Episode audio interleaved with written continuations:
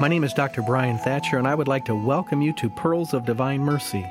I'm speaking on behalf of Eucharistic Apostles of the Divine Mercy, a lay outreach ministry of the Congregation of Marians of the Immaculate Conception based in Stockbridge, Massachusetts. Our mission is to form Divine Mercy prayer groups or cenacles where people learn the faith and then build up the local church through spiritual and corporal works of mercy and to promote the real presence of Jesus in the Eucharist and recitation of the Divine Mercy Chaplet during Eucharistic adoration for the intentions of the sick and dying.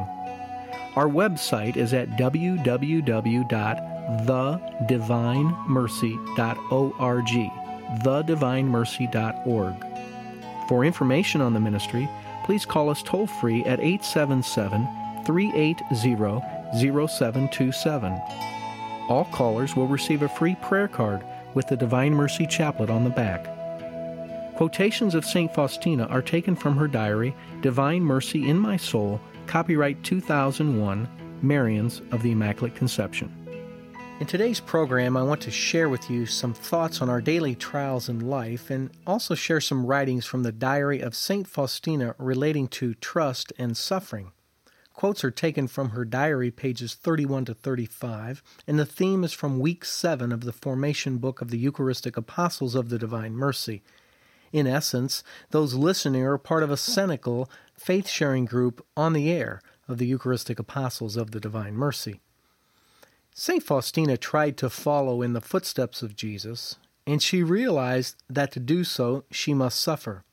It was because of our sins that Jesus suffered and died the price paid for us can never be equaled. She wanted every soul to trust in the passion of the Lord and place its hope in His mercy.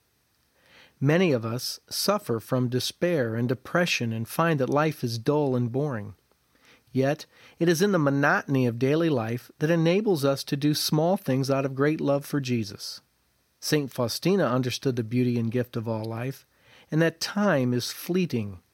She wrote in her diary, O life, so dull and monotonous, how many treasures you contain! When I look at everything with the eyes of faith, no two hours are alike, and the dullness and monotony disappear. The grace which is given me in this hour will not be repeated in the next. Time goes on, never to return again. For me, it seems like yesterday that I was a high school student, and now I am a father in my mid forties. Time is fleeting and we must use it wisely. Each moment, each hour, each day is a gift from God. For those of us with good health, we must remember that this too is fleeting, and we are not promised good health tomorrow. St. Faustina suffered with advanced tuberculosis and died at an early age. Fellow nuns in the convent maligned her much, and they thought she was a fake and a hysteric.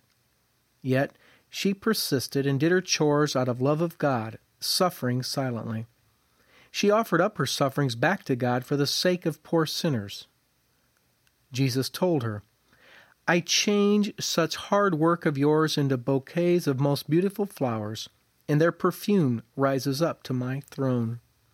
On another occasion, he told her, You are not living for yourself, but for souls, and other souls will profit from your sufferings. Your prolonged suffering will give them the light and strength to accept my will. Many of us don't realize that we too can offer our sufferings back to Christ and help build up the body of Christ on earth.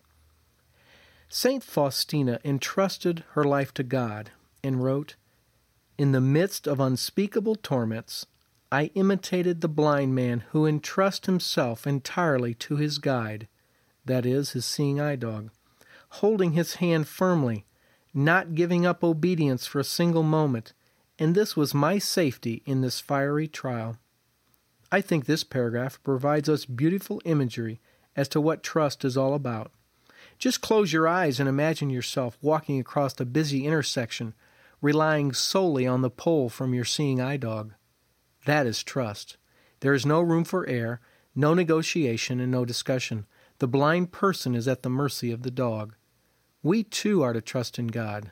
We do this by following the teachings of the Church and listening to His Vicar on earth, the Holy Father. There's a frequently quoted saying, God never gives you more than you can handle. I prefer to say instead, God never gives you more than the two of you together can handle. For without God, even the slightest affliction or situation seems magnified and overwhelming. For those of you struggling with issues of addictions, divorce, poor health, problems with children, or whatever cross you are carrying, pray and reflect on the image of the divine mercy, meditating on the rays of mercy coming from his pierced heart, and say with conviction, Jesus, I trust in you. O Lord, let your divine light touch our hearts and set them ablaze for you. Help us realize that by trusting in you, we will obtain the peace that is beyond all understanding, a peace that comes only from you. Thank you for joining me, Dr. Brian Thatcher, for Pearls of Divine Mercy. If you would like to know more about our efforts to form Divine Mercy prayer groups or cenacles, and to promote recitation of the Divine Mercy Chaplet during Eucharistic adoration for the sick and the dying, please call our ministry toll free at 1 877 380 0727 or look at our website at www.thedivinemercy.org. Thedivinemercy.org. All callers will receive a free prayer card with the Divine Mercy Chaplet printed on the back.